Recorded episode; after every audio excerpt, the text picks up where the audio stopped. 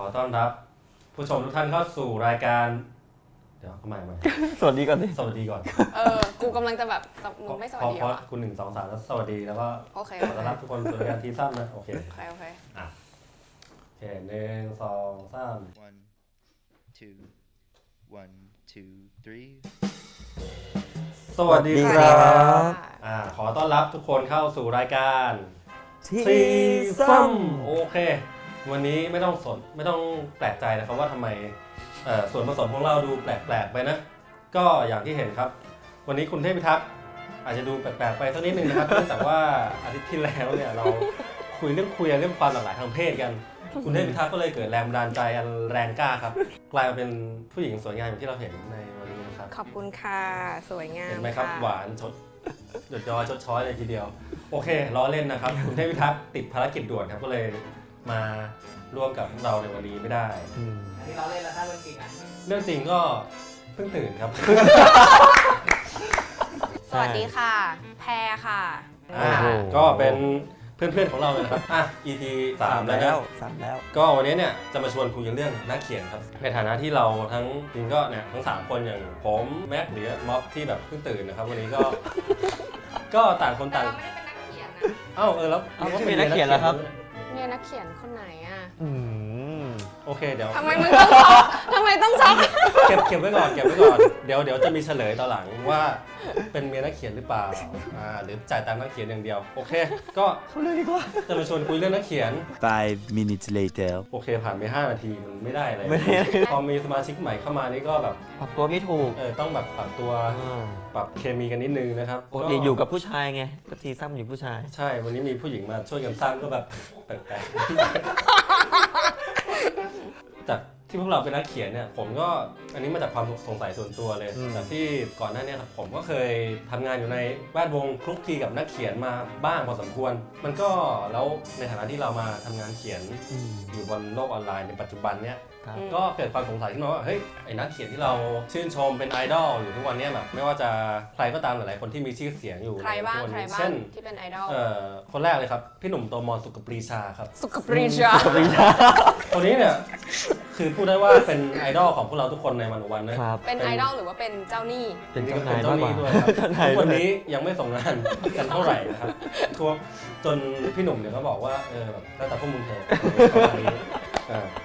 ส่วนไอดอลคนต่อมาก็อันนี้ชัดเจนแบบนอกจากจะเป็นไอดอลของพวกเราชาววันโอวันแล้วเนี่ยก็เป็นไอดอลของคนทั้งประเทศครับ อืม คนนั้นคือใครครับ ปวดหัวปะชาช ให้ น ให้คุณแพรลองทายดีกว่า พี่ตูน พี่ตูน บอดี้สแลม อ่ะก็ถูกครับแต่แต่พี่ตูนไม่ได้เขียนหนังสือนี่ครับใช่ไหม โนตอุดมใช่ไหมงั้นลองต่อไป นักเขียนนักเขียนนักเขียนเฮ้ยขุนเขานี่ก็ขุนเขาก็ไม่ธรรมดานะครับ ไม่ทำไม่ธรรมดาหรือว่าไม่ทำงานเดี๋ยวนะ ไม่ธรรมดา ไม่ธรรมดาไม่ธรรมดา เฮ้ยคนเราต้องทำงานไม่งั้นรวยไม่ได้หรอกใช่ไหม อื เออ อ่ะ เข้าเรื่องนี้ อ่ะผมเฉลยเองก็ได้ที่ นิ้วกลาง นิ้วกลม โอเค อ่ะ นิ้วกลมนิ้วกลม รู้จักนิ้วกลมกันใช่ไหมครับ ผมเชื่อว่าคนที่ดูรายการของวันวันเนี่ยก็น่าจะเป็นแฟนนิ้วกลมกันพอสมควรเลย อืม ซึ่งแน่นอนว่า จากผลงานที่มันผ่านมาเนี่ยยังไงก็ยืนยันแล้วว่าเอ้ยโหพี่เอนิ้วกลมของเราเนี่ยเป็นนักเขียนที่ได้รับความนิยมพูดพูดง่ายๆว่าเป็นเบสเซลเลอร์ก็ได้อย่างเล่มล่าสุดก็ขายแบบถล่มทลายนะครับ บางเล่มนี่ผลิตซ้ำแบบโอ้สิบสี่สิบห้า พิมพ์ซ้ำแล้วซ้ำอีก ม สาม โมขายดีมาก โดนน้ำท่วม เราก็ไปรีเสิร์ชพยายามไปตามดูมาว่าเฮ้ย ไอปัจจัยที่ทำให้นักเขียนทั้งหลายเหล่านี้เนี่ยแบบพุ่งขึ้นมา อ่า เป็นไอดอลหรือว่าได้รับความนิยมกระทั่งเลี้ยงตัวเองได้ด้วยอาชีพนักเขียนนะครับเขาทำไงกันบ้าง อันนี้เราก็จะขอโฟกัสไปที่นักเขียนที่มีผู้อ่านติดตามเยอะเลี้ยงตัวเองได้ด้วย ก็คือทั้งเก่งทั้งรวยว่างั้นเถอะ ทีนี้ เดี๋ยวเราลองมาดูกันว่ามันมีปัจจัยอะไรบ้าง แต่ละคนแต่ละแนวเนี่ยมีวิธีในการเขียนให้รวยได้ยังไงบ้างเอ่อในแวดวงนักเขียนนะเขาก็จะแบบจริงๆก็แบ่งเป็นหลายหมวดแหละแต่ อืม ถ้าถ้าแบ่งง่ายๆก็คือสำหรับผมเนี่ยผมก็จะแบ่งเป็นสองหมวดใหญ่ๆก็คือหมวดป๊อปกับไม่ป๊อป อืม หมวดป๊อปก็เช่นอ่านนิ้วกลมโตมอนหรือใครก็ตามที่แบบขึ้นแท่านเบสเซอร์เลอร์ในทุกๆร้านหนังสื อื ออ ม อีกหมวดหนึงก็คือหมวดที่ไม่ป๊อปก็คือหมวดสายวรรณกรรมสายแบบขึงขังจริงจังแบบเฮ้ยคนทั่วไปก็อาจจะเฮ้ยมึงเครียดอะไรนักหนาเนี่ยแบบมึงจะแบบจริงจังมันจะแบบ อืม เข้มข้นเขียนนี่อะไรไม่รู้เรื่องเลย แบบวิชาการหน่อยใช่ไหม เแบบแนววิชาการเนี่ยก็อ่ะ งานวิจัย เป็นสายป๊อป ว่าไป ทีนี้สายป๊อปเนี่ยเขาทำยังไงให้ป๊อปแล้วแบบเลี้ยงตัวเองไง อันแรกเนี่ยที่ผมจะยกตัวอย่างก็คือ เริ่มจากสายไม่ค่อยป๊อปก่อน ไม่ค่อยป๊อป เช่นงานวรรณกรรมที่ อืม อย่างแบบเขียนนิยายเขียนเรื่องสั้นอะไรเงี้ย เอาอย่างโท ซึ่ มโทมยันตีนี่ปอบไหม ป๊อปครับป๊อป ป๊อป แต่ว่าก็คือเป็นรุ่นใหญ่ขึ้นทิ้งเลย อืม สายวรรณกรรมเมื่อกี้ที่เราพูดถึง ไม่ป๊อปไม่ป๊อปสายไม่ ไม่ ป๊ ป๊ อ อ ป ปปุ๊บทีนี้เขาทำให้รวยไง จากที่ผมเคยคุยมาอ่ะอันนี้เราขอสงวนสิทธิ์ไม่เอ่ยชื่อนะเพราะว่าในวงการนักเขียนของเราเนี่ยก็นิดๆหน่อยๆเนี่ยดราม่ากันง่าย อืม เออตามภาษานักเขียนก็คือแบบเขามีอะไร แล้วตอนนี้จะดราม่าไหม ไม่ดราม่าหรอกครับเชื่อผม เวลามีเรื่องหรือแบบมีแบบอะไรที่แบบผิดใจกันหรือแบบไม่เข้าใจกันเนี่ยเป็นนักเขียนครับก็ใช้วิธีเขียน ด่ากัน ผมมารถถังฝั่งทนด้วยไหม เขียนลง Facebook เขียนลงโซเชียลมีเดีย อืม โต้ตอบกัน ด่ามาง่าย ก็เลยเกิดดราม่าง่าย อืม ก็ เข้าเรื่องครับเข้าเรื่องเข้าเรื่องครับ เมื่อกี้เราพูดถึงนักเขียนสายวรรณกรรม มันก็มีตัวอย่างหนึ่งที่ผมเห็นแล้วคิดว่าเป็นตัวอย่างที่ดี หลาย ๆ คนเนี่ยคือแบบอย่างพวกเราเนี่ยนักเขียนรุ่นใหม่ก็อาจจะแบบเฮ้ยนึกไม่ออกว่าโหอยากเป็นนักเขียนจังเลย จะเขียนยังไงจะเลี้ยงตัวเองยังไงด้วยการเป็นนักเขียน แนวทางที่หนึ่งครับหาเมียหรือหาผัวรวย อันนี้หลายคนอาจจะเฮ้ย เป็นปัจจัยพึ่งพิง เฮ้ยมันแบบ ในชีวิต มันมันใช่เหรอหา เอ้ย เมีย เขา หา ไม่ ผัวร เขา วย ไม่ได้ เนี่ย ตั้งใจที่ว่าแบบคู่ชีวิตเขามีฐานะดีหรือเปล่า ประเด็นคือมันมีที่มาที่ไป อ่าเล่ามาเล่ามา ก็คือว่าอ่ะสมมติแบบผมเนี่ยแบบอยากเขียนหนังสือมากเลยแต่แบบรู้สึกว่าเฮ้ยกูเป็นศิลปิน อืม เพราะฉะนั้นแบบการเป็นศิลปินเนี่ยอย่าง อื ที่ ม ทุกคนรู้ไม่ว่าจะวงการอะไรก็ตาม อืม นักดนตรีนักแต่งเพลง ครับ หรือนักวาดรูป เอาใส่แฮ มันก็จะมีความเป็นตัวเองสูง ความเป็น อืม ติดเติดอะไรก็ว่าไปซึ่ง ต้อง แบบ รอฟิลมีฟิลมาก่อน เออ แล้วงานถึงจะมา มันคือว่าหาเงินไม่เก่งด้วย หาเงินไม่เก่ง หาเงิน ทำ เก่ งานตามอารมณ์นะ เออก็ ไม่ได้ตาม ก็จะเขียนนะ ไม่มีหัวการตลาด ขายได้ไม่ได้ก็ อ่า ช่างมันประเด็นก็คือ พอคุณมีเมียรวย อืม พอคุณมีผัวรวยหรือแบบมีคนซัพพอร์ตด้านการเงินเนี่ย อืม คุณก็ไม่ต้องคิดเรื่องเหล่านี้มาก อืม คุณก็ทำงานคุณไป ตัวอย่างเนี่ยอย่างที่ผมอ่อ จริงๆ เราไม่รู้ว่าใครมีผัวรวยเมียรวยเราไม่รู้ ก็ถ้าถ้าอยากรู้ก็ต้องไปหากันเอง ถ้าถ้าใครอยากรู้จริงๆเนี่ยลองเซิร์ชชื่อผมไปไล่อ่านบทสัมภาษณ์เก่าๆดู ก็อาจจะเจอลายแทงอยู่ ขายของ เคยไปคุยกับนักเขียนที่เก่ง แต่ว่ามีเมียรวยมีผัวรวยหลายคนอยู่อ่า อืมเหมือนให้เมียให้ผัวจ้าง ใหญ่มึงยังอยากอยู่ในวงการนี้ต่อใช่ไหม อยากสิครับ ไอ้ไม่ป๊อปนี่คือ ถ้าอยากอยู่ในวงไม่ป๊อปอยากทำงานตัวเองไป อืม คือแค่ทางเดียวเลย คือมีผัวรวยเมียรวยเนี่ยเหรอ อ่าใช่ไหม จบเลย อันเนี้ยเป็นเป็นเป็นทางหนึ่งที่ที่รวย แต่ว่าอีกทางหนึ่งที่อาจจะไม่ค่อยเห็นกันนะก็คือ ทำธุรกิจ เขาก็ทำงานจนเป็นที่ยอมรับ ถ้าถ้าถ้าเราสโคบว่าแบบทำงานเขียนให้แบบอยู่ได้นะ อืม แต่อีกทางหนึ่งก็ทั่วๆไป แล้วก็หลาย ๆ คนก็เป็นกันก็คือ มีงานประจำ อืม แล้วทำงานเขียนงานอดิเรกก็หลากหลายนะ อืม ครับก็ดีเหมือนกันเป็นคนในวงการ แนวต่อไปที่เราอาจจะเห็นกันทุกครั้งเวลาไปงานสัปดาห์หนังสือหรืออะไรก็ตาม ไปเข้าร้านหนังสือทั่วไป หรือกระทั่งแบบเออ เยอะสองสามปีนี้มาเย นั่ อะ นมัน ขึ้ มัน น ค่อนข้างชันมากก็คือสายสร้างแรงบันดาลใจ อืม ไลฟ์โค้ด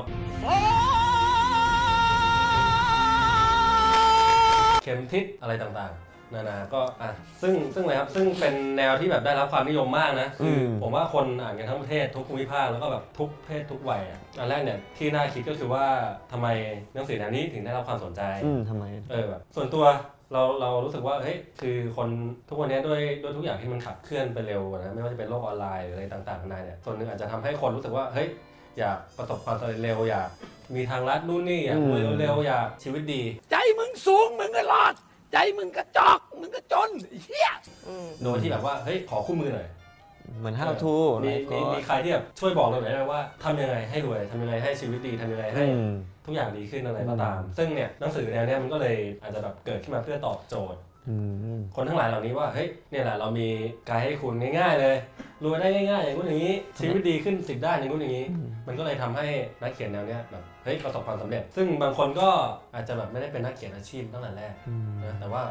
มาลอง ซึ่ง ทำไลฟ์โค้ เมื่อดกี้เราคุยหลังหลังไม่ก็มีบางคนบอกว่าเฮ้ยกลุ่มเนี้ยเป็นนักเขียนหรือเปล่า อืม เอ อื ออมมบางคนก็บอกว่าไม่น่าใช่นะ ดูเหมือนเป็นพ่อพ่อค้ามากกว่า ซึ่งอันเนี้ยเราก็แล้วแต่มุมมองว่า ใครใคร ใครจะมองยัง ใคร ไง ใคร ก็คน ใคร จะ พูดใช่ไหม คน ประโยค แถ นั้ วน ๆเนี่ยแหละครับ ทีนี้ไอหมวดต่อมาเนี่ยที่อยากชวนคุยก็คือหมวดเอ่อหมวดสายรางวัล สายรางวัล ซึ่งเอ่อในประเทศนี้นี่เราก็ในประเทศเนี้ยเราก็จะเห็นมีประกวดรางวัลทางวรรณกรรม อ่า ต่างๆ นานาที่แบบออกมาทุกปี ซึ่งรางวัลใหญ่ๆที่แบบเราเห็นชัดแล้วก็เป็นที่นิยม แล้วก็สร้างชื่อให้นักเขียนได้เนี่ยก็คือรางวัลซีไรท์จากที่เราเคยเห็นเคยคุยมาเนี่ยมันก็มีนักเขียนจำนวนมากที่แบบเฮ้ยอยากเป็นนักเขียน เพราะฉะนั้นเนี่ยเขาก็มุ่งไปในทางการประกวด อืม มีรางวัลอะไรต่างๆเนี่ยมุ่งไปเลยส่งส่งส่งส่งส่งจนแบบบางคนเนี่ยก็แบบเฮ้ยเขาส่งจนแบบมีงานตีพิมพ์บ่อยๆบ่อยๆแล้วก็จนมีหนังสือออกมาแล้วแบบ อืม ถึงทุกวันนี้เนี่ยก็แบบหลายคนก็ประสบความสำเร็จในเส้นทางนักเขียนได้จริงม คือเส้น ป็ทา คื ง อสายนี้คือพวกนักเขียนนี่ไม่ได้แบบทำมาเพื่อขายแต่แรก แต่ว่าทำเพื่อส่งประกวดก่อนใช่ไหม ใช่ครับ แต่ว่าเรารู้สึกว่าลึกๆเนี่ยคนเหล่านี้เนี่ยในกลุ่มนี้เนี่ยเขาก็รู้สึกว่าเฮ้ยที่ทำแบบเนี้ยก็เพราะอยากเป็นนักเขียนอาชีพในอนาคต อืม นี่มันเป็นเป็น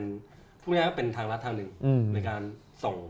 เข้าประกวดรางวัล อืม ถ้าคุณได้รางวัลเนี่ยหนึ่งขายได้สอง อืม เป็นที่รู้จัก อืม แล้วก็มันทำให้คุณทำงานต่อไปได้ อืม สะดวกขึ้นราบรื่นขึ้น ทีนี้หมวดถัดมาเนื่องจากเวลาเราค่อนข้างจำกัดก็จะไปเร็วๆนิดนึง หมวดนี้เนี่ยก็เพิ่งเป็นประเด็นมาเลยครับ หมวดศิลปินแห่งชาติ อย่างในประเทศไทยเราเนี่ยก็คืออย่างที่เห็นนะจะมีศิลปินแห่งชาติ อืม ในหลาย ๆ สาขาด้านศิลปะ ด้านนักเขียนก็เช่นกัน ทีนี้ประเด็นก็คือว่าก่อนหน้านี้ที่มันเกิดดราม่าขึ้นมาเนี่ยก็ว่า ศิลปินแห่งชาติคนหนึ่ง มัน อะไรนะ มันมีการเปิดเผยว่าศิลปินแห่งชาติเนี่ยมีเงินเดือนด้วยนะ ทุกวันนี้เนี่ยได้เงินรับเงินเดือนพร้อมสวัสดิการ เงินเดือนก็ 25,000 บาท เท่านั้นเองต่อเดือนทุกเดือน โดยที่ ไม่ต้องทำอะไร